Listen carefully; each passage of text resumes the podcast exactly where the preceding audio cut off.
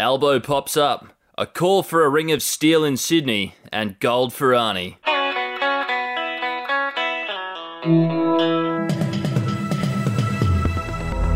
Yes, hello. Those are the top stories coming out of the Betoota Advocate newsroom this morning. It is the 27th of July, and this is your Daily Betoota. I'm Wendell Hussey.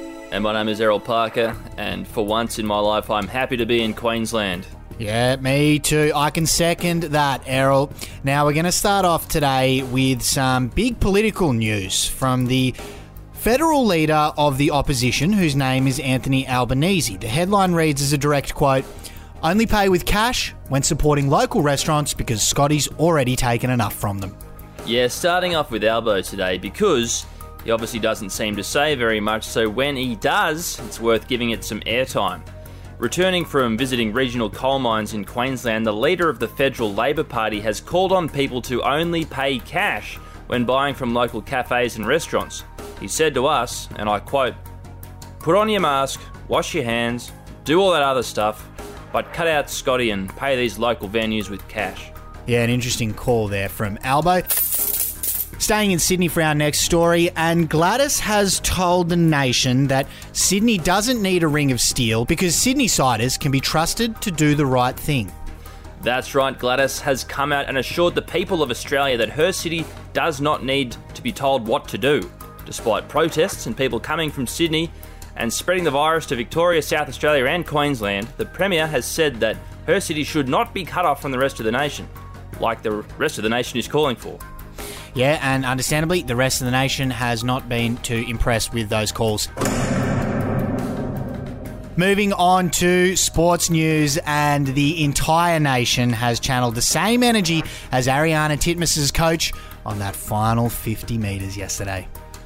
If somehow you haven't seen the footage of Ariarne's coach going ballistic, then we strongly recommend you look it up.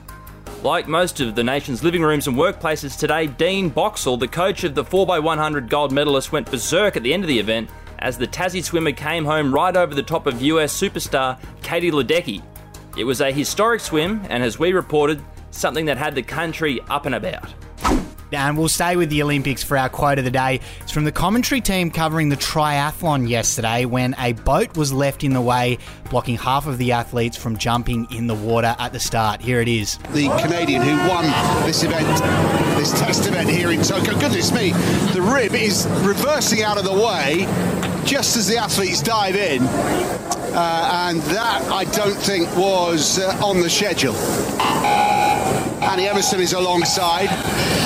Absolutely speechless. No, Matt. no, there's a full start. Half of them got left behind. It is indeed This is uh, this is a start. full start.